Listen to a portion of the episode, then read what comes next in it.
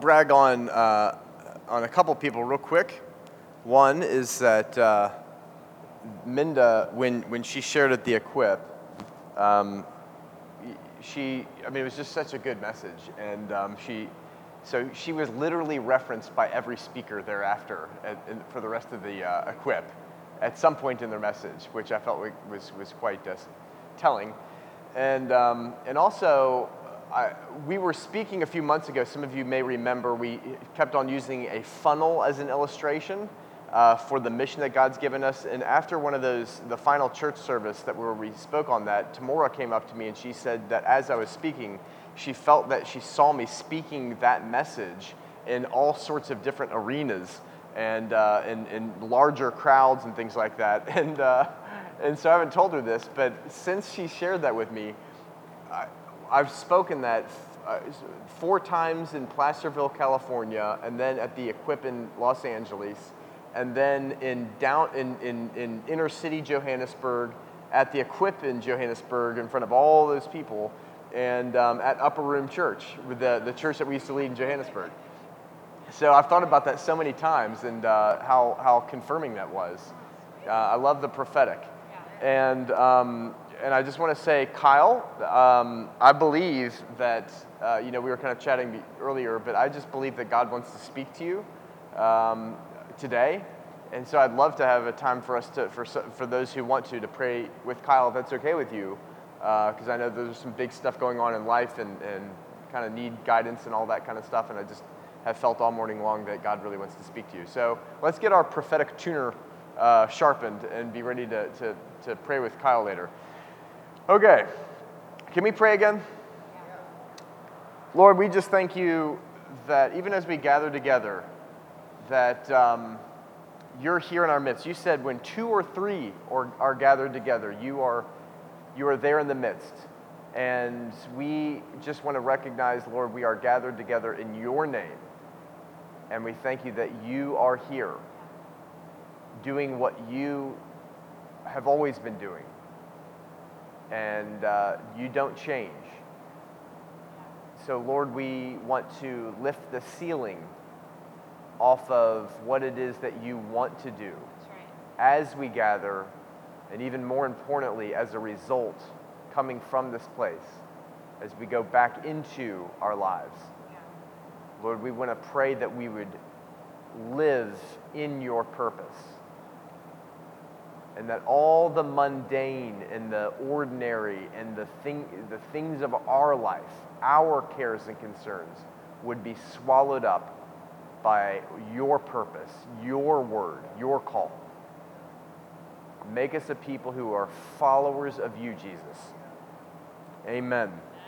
Okay, so what we're going to be talking about over the next couple minutes is very much the big picture of, I mean, we've just come back from a time where we've, as Minda was describing earlier, we were with the NCMI team, 500 some odd people from all around the globe who are planting churches, who are helping strengthen in other churches, and especially time with Tyrone Daniel, who leads the NCMI team, speaking to the team, keeping our focus on where it needs to be, speaking into how it is that we, we as team, uh, members of that team uh, do what we do in terms of helping other churches.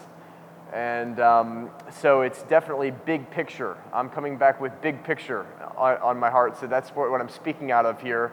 Um, but please, I just want to ask that, um, that we all hear this in our own context. This is not just for people who are in full time ministry or whatever you want to, we're all in full time ministry. Every follower of Jesus is called in the same purpose, just different functions but we're all called to follow Jesus and to do the works that he did.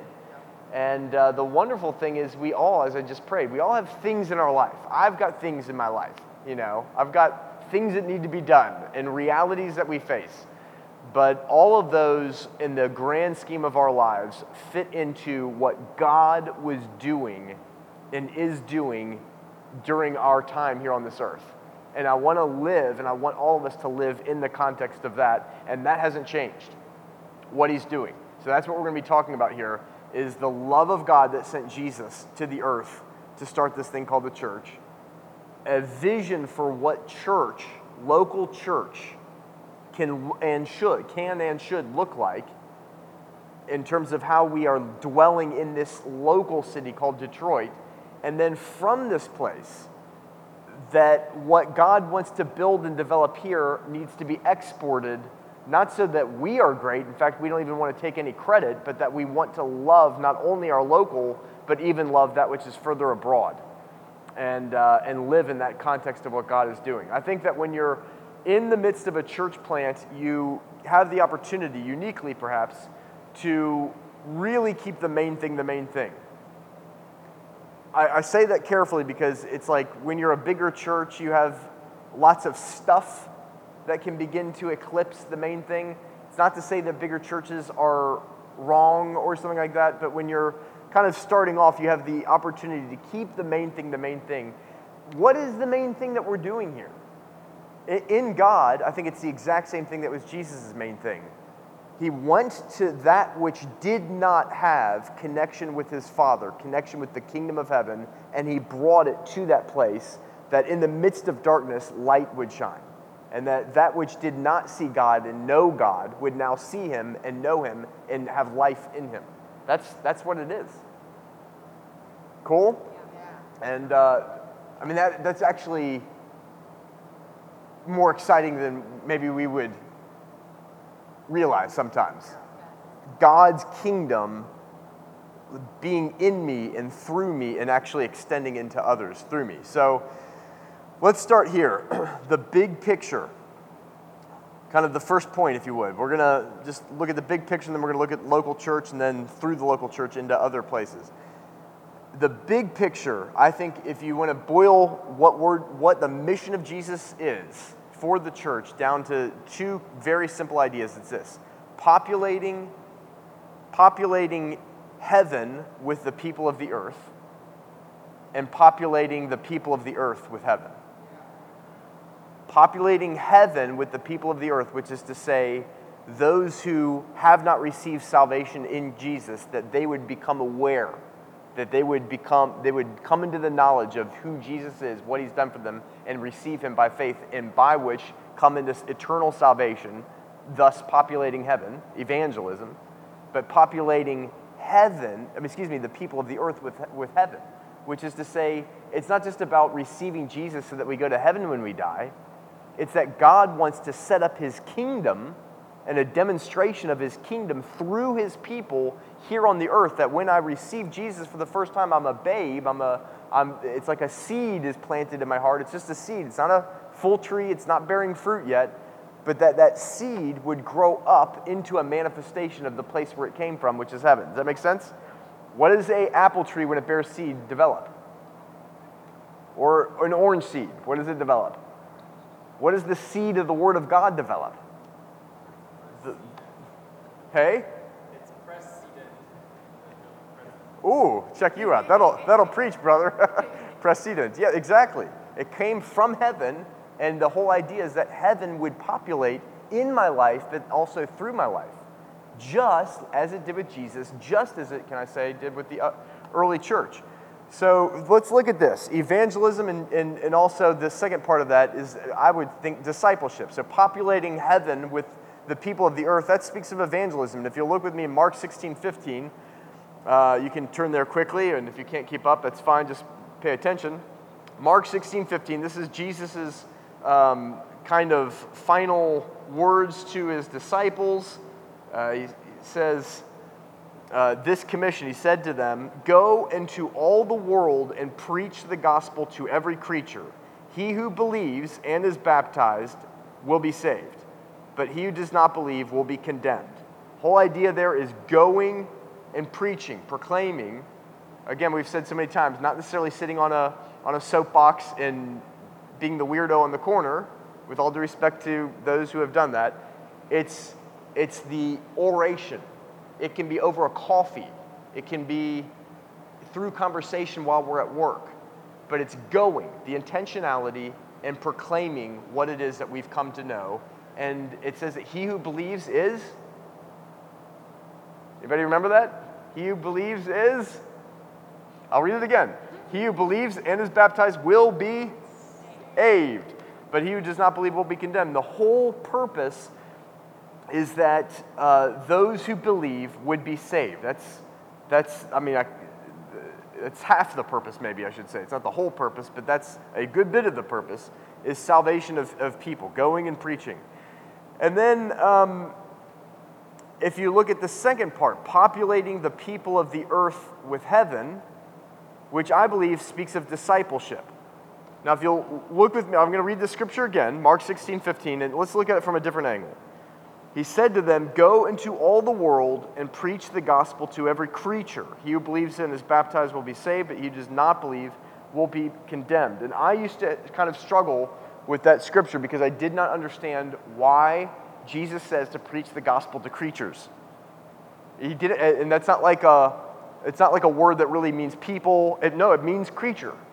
and why would Jesus say to preach the gospel to every creature? I once went to Argentina, um, Buenos Aires, and uh, there's dogs running through all the streets everywhere, and there, we had all these pictures during this mission trip that we did, and there's this one picture of me, and I bent over and I was looking at the, the dog, and it looked like I was talking to the dog, and so my, my uh, brother in law took the, took the picture and he put his a little caption underneath it preach the gospel to every creature.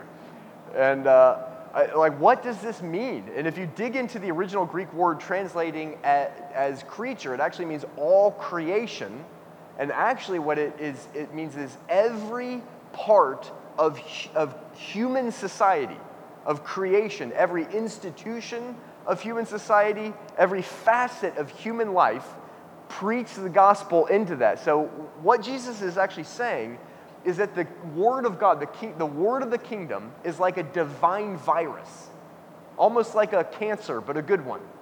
That is to go into not just preaching in these large auditoriums and this thing, it's to go into every nook and cranny of human life.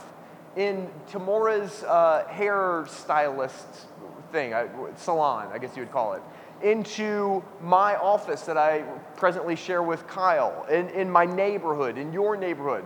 The kingdom of heaven is to be a divine virus that begins to enter into human hearts in all various aspects of human society and begin to become a light in those places. That's what Jesus was saying. Preach the kingdom, preach, preach the gospel into all creation. Every place that, that it's not just, again, it's not preach the gospel in the church building so that people can go out from the darkness into this place, receive light, and then go back and be dark again. It's actually so that we go out and we take light into all society and, in a sense, get the upper hand in our community. To where once, once, what once was ruled by darkness now has a penetrating witness of life. That makes sense? Early church, Jerusalem. You could not live in Jerusalem with the first local church that ever existed without having to come into contact with something of the reality of Jesus, with the miracles that were happening and the this and the that. That's what we want to see in Detroit. That it becomes hard to live and not come into in this city and not have to come into contact with something of this the reality of this Jesus in the gospel. So that's what Jesus is saying, but then you'll also look with me if you would Matthew 28, 18 through 20, kind of Matthew's version or depiction of the same moment. Jesus says this All authority in heaven and in earth have been given to me. Therefore, go and make disciples of all nations, teaching them, uh, baptizing them in the name of the Father, the Son, and the Holy Spirit, teaching them to observe everything I've commanded you. And behold, I am with you always, even to the ends of the earth. So, that particular scripture, instead of going and preaching the gospel, Matthew's version talks about going and making disciples. Similar, but not exactly the same preaching the gospel, not to say that that's not discipleship, but that's evangelism. That's those who don't know believe and become saved. Making disciples is about taking somebody from that place of salvation and walking them through into maturity. And, he, and, how do you do that? He says, Teach them everything I've commanded you, or teaching them to observe everything I've commanded you. So, everything that Kyle, for an exa- as an example, in his relationship with Jesus, things that he has discovered, things that Jesus has taught him. And surely, as we walk with Jesus, he teaches us some things. He leads us into some, some things. As we take steps of obedience and faith and receive that into our life, we can then teach others how to do that as well. That's what discipleship is. It's just learning from him, and then it's kind of like you're an idiot. Jesus is amazing. He teaches me, the idiot, and I learned something from him, and now I can share with other, other idiots. Is that, is, that, is that cool? it's kind of a crude way of saying it, but that's the reality. That's what it is. So it's discipleship. So populating heaven with the people of the earth, populating the people of the earth with heaven. That in this community called Detroit, we would have more and more lights shining, lives transformed, but that we also don't just keep it for ourselves here.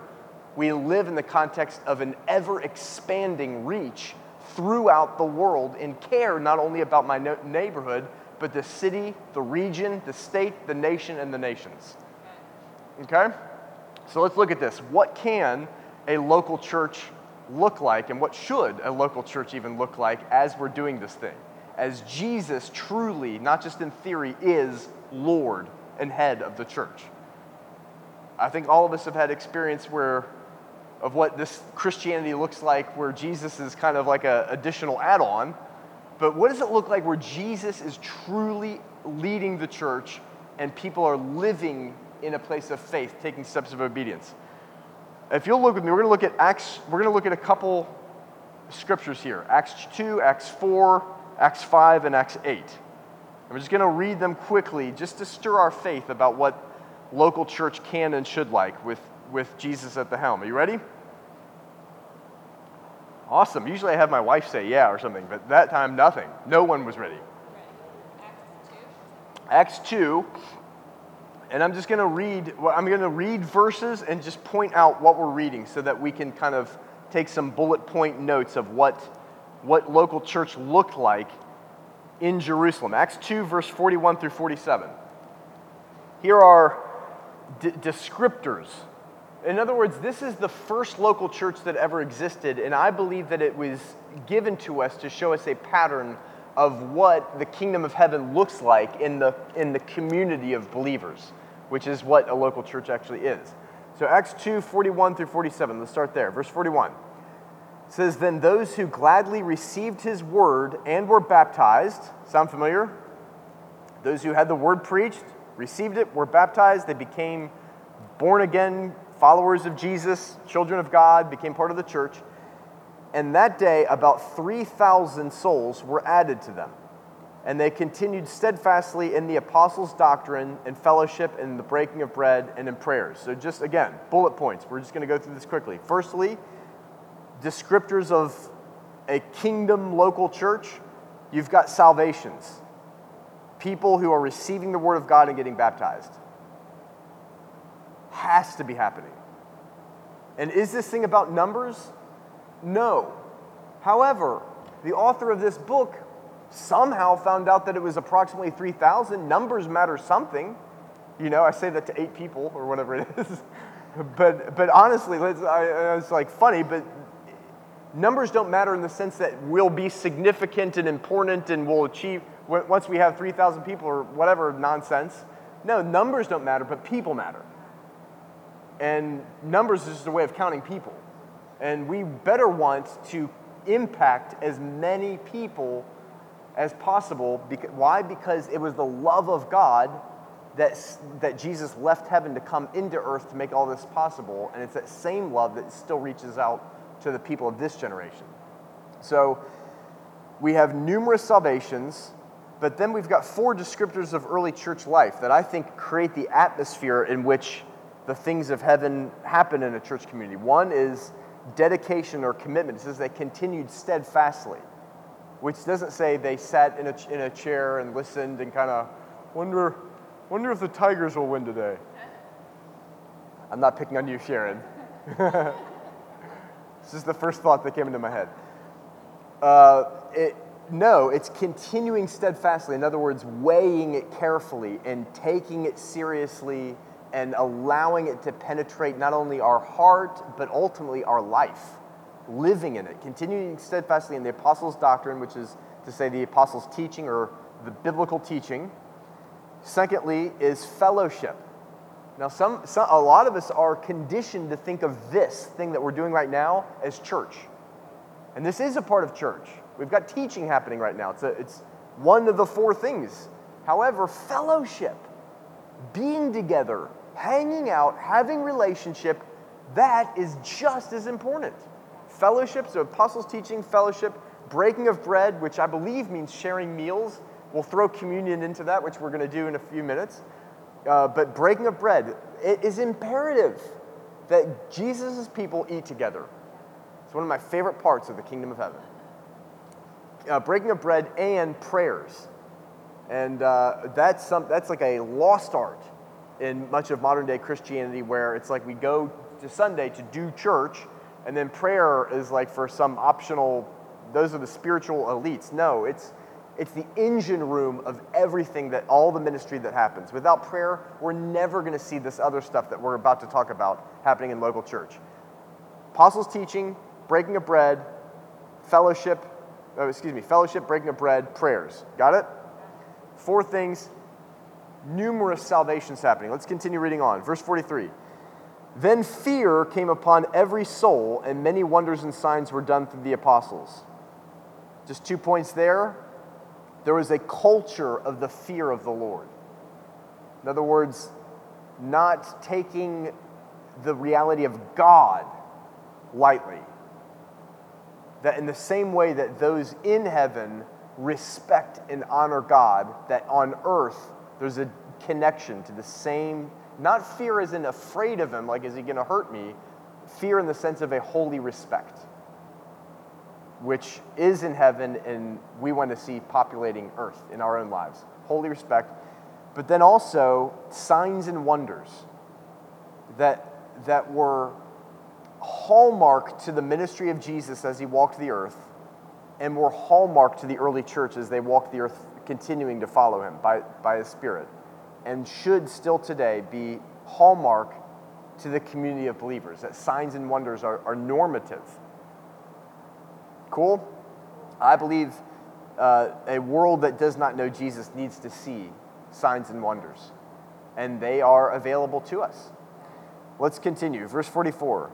Now all who believed were together and had all things in common, and sold their possessions and goods and divided them among all as anyone had need. What are we seeing here? We've got community sharing a kingdom culture where no one thinks of their own possessions as their own, but they, they belong entirely to Jesus. My body, my mind, my soul, my spirit, it all belongs to Jesus, and everything that I own belongs to Him. And so we're not talking about forming a cult where all of a sudden, you know, everyone put all your money into the pot and we'll all kind of live in our commune together. That's not what we're talking about. We're talking about if I belong to Jesus and the body of Christ is Jesus' body, then everything that I have is at his. I, I, I don't hold, I hold everything lightly as a gift, and I, and I have a heart to, to, just as my elbow plays a role in the greater scheme of my body, it doesn't exist for itself it takes what it has to help the rest of the body. That's the way we live. Which is a beautiful thing, isn't it? Again, the world needs to see a culture, a community living like this. Let's go on. Verse 46. So, continuing daily with one accord in the temple and breaking bread from house to house, they ate their food with gladness and simplicity of heart. There's that food thing again praising God and having favor with all the people, and the Lord added to the church daily those who are being saved. So, what do we see here? We've got things like joy, the reality of joy, which is fundamental to the kingdom of heaven. We've got blessing, God's blessing upon the people. But something that I think is particularly interesting praising God and having favor with all the people. That a church living in this way is a blessing to the community and as a result finds favor with the local community. In other words, we're blessing them and there's a positive rapport with our local community. We had the principal of Durfee Elementary come in here a few weeks ago and got up and just thanking us for our participation in helping th- that school. That's the kind of stuff of the kingdom of heaven. There should be favorable relationship with the local community, not people thinking, feeling judged and condemned by the, by the church. They should feel like we are a source of blessing. And, uh, but then also this thing of the Lord added to the church daily those who were being saved. This organic, doesn't say how they were being added, but this organic sense of increase that I believe that it happened as they were publicly preaching. I believe that it was happening as miracles were being, being done in, in ordinary life circumstances. I believe it was having, happening as people just had relationship with their family and friends and work colleagues, sharing, I don't know, what did they drink in Jerusalem in 2,000 years ago? Tea of some kind? Sharing tea? That's how it was happening on a daily basis. Let's go uh, quickly to Acts 4. You guys okay? Acts 4, verses 29 through 33. Quickly, and then we'll look at a couple other scriptures. Acts 4, 29 uh, through 33 says, verse 29, Now, Lord, this is when some persecution happened in the same church. Now, Lord, look on their threats and grant to your servants that with all boldness they may speak your word, by stretching out your hand to heal, and that signs and wonders may be done through the name of your holy servant Jesus. And when they had prayed, the place where they were assembled together was shaken and they were all filled with the Holy Spirit. Was that the apostles or was that everyone there? Everyone there. They were all filled with the Holy Spirit, and they, being everyone, spoke the word of God with boldness. So, what do we see in this passage of Scripture? Is something of the Holy Spirit coming upon and giving boldness to all believers, and all believers being engaged in speaking that word with boldness. How many of you believe that we could pro- maybe see more of that in our own lives? Not to condemn us, but just reality. This is, this is reality of, of local church, recipe, if you will, of, of how we see this thing happen. But being determined in the face of persecution, we will not back down. Instead, we'll drive deeper into praying that God will give us boldness in the face of persecution to continue being about what He was about and seeing the Holy Spirit come fill our cavity even more to give us boldness to speak and to continue doing the miraculous. If you'll, uh, if you'll uh, switch with me next chapter, Acts 5, verses 12 through 16. It says, Through the hands of the apostles, many signs and wonders were done among the people, and they were all with one accord in Solomon's porch. Yet none of the, of the rest dared join them, but the people esteemed them highly. There's that thing of favor with the community again.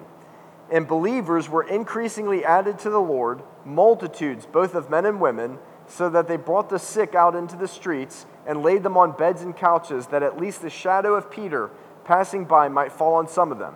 Also, a multitude gathered from the surrounding cities to Jerusalem, bringing sick people and those who were tormented by unclean spirits, and they were all healed. What do we see here? Again, fame, eh, recogn- or, or, or fame is maybe a difficult word, but the esteem of the local community being known as a source for healing and blessing, so much so that they brought people to them. We're talking about unbelievers People weren't even following Jesus, bringing their sick to these people because they've seen, like, people get healed here. And then, uh, and then obviously the reality of the supernatural. Normal. This is local church.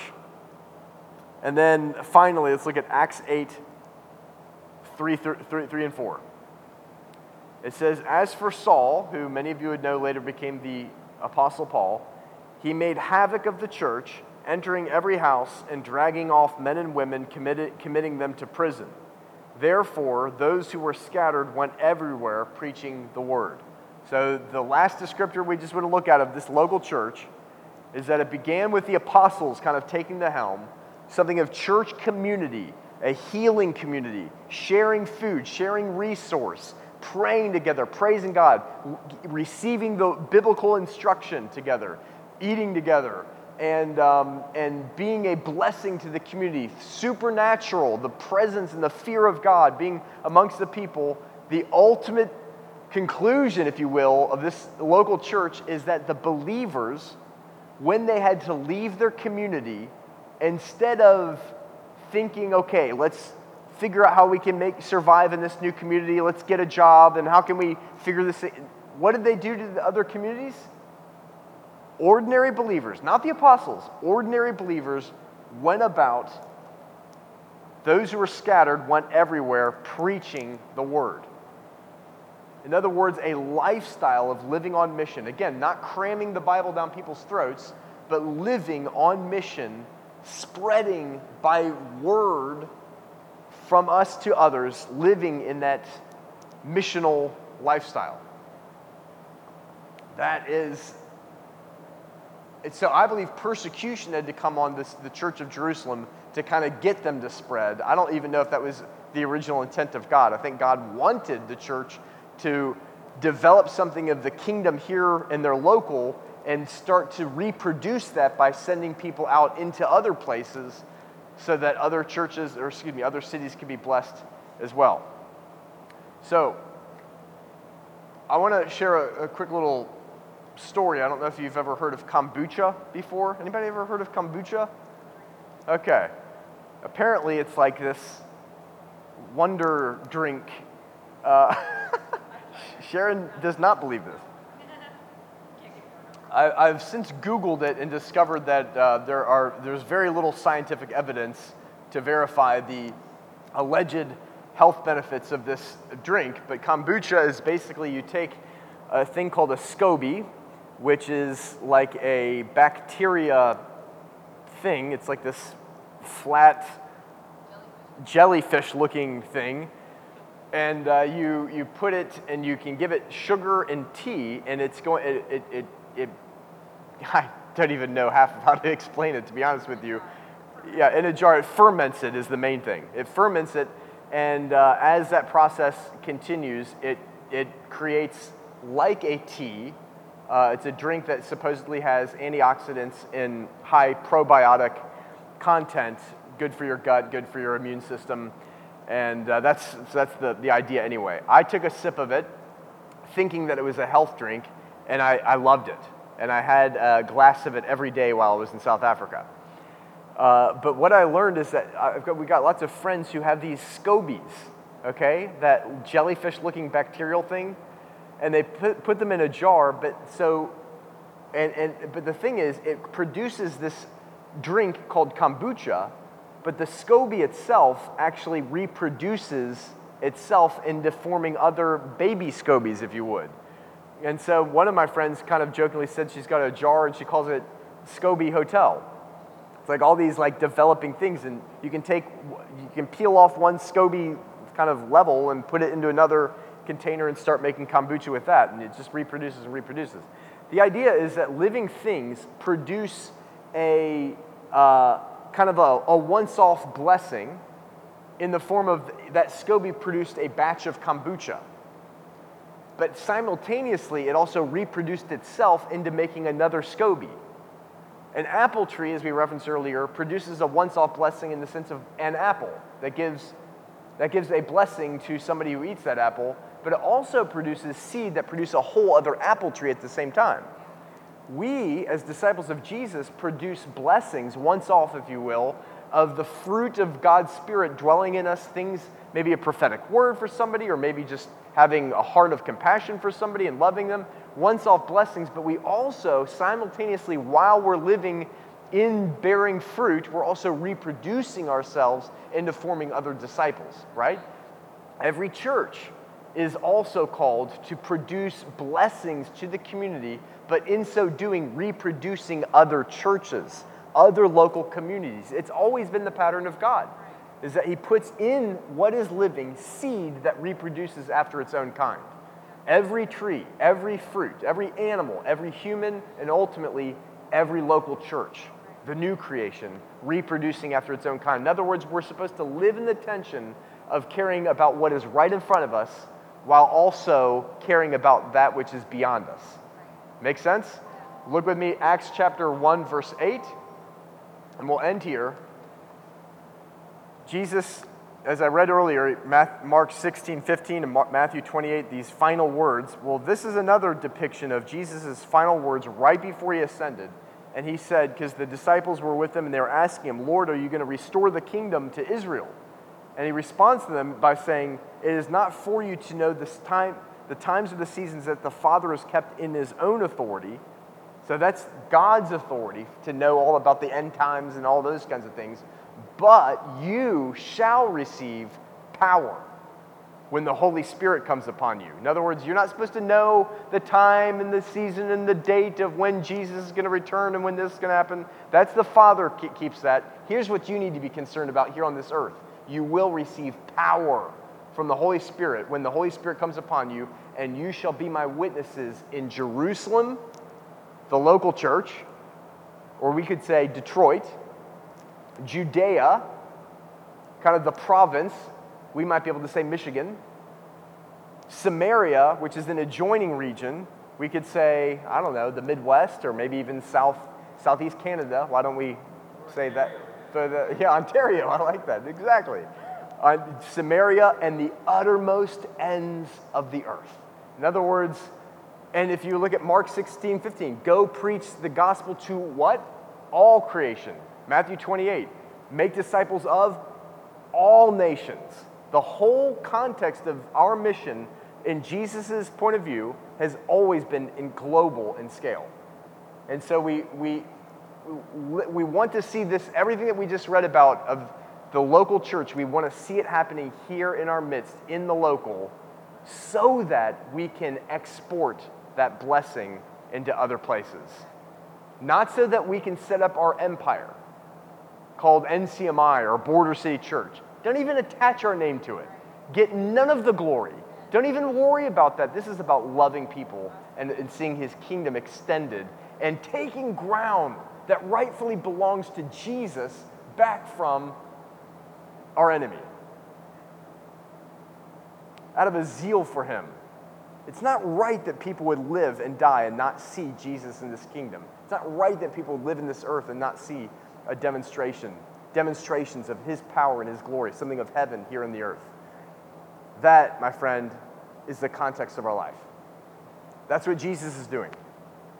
As grandiose as it may sound, that we're not just here serving church and doing this thing, we're here to see people, heaven populated with people, and people po- populated with heaven. Shall we pray? Uh, we lost one of our kind of prophetic ones tomorrow. I wanted to. Um, but let's let's take communion if we can.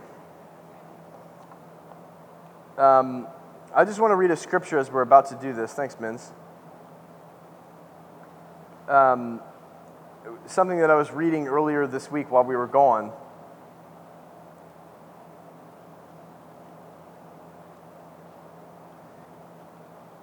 Is um, John chapter 6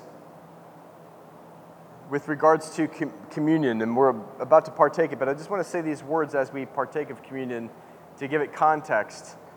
Also, in regards to what we just kind of looked at in the Word of God. But it says in John chapter 6, verse 53, it says, Then Jesus said to them, Most assuredly I say to you, unless you eat the flesh of the Son of Man and drink his blood, you have no life in you.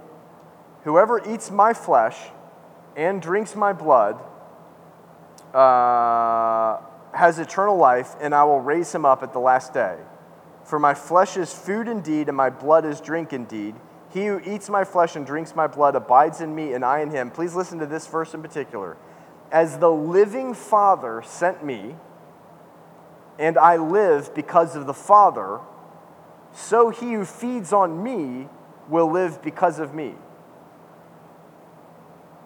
So, the living Father sent me. This is Jesus emphasizing that life is in the Father.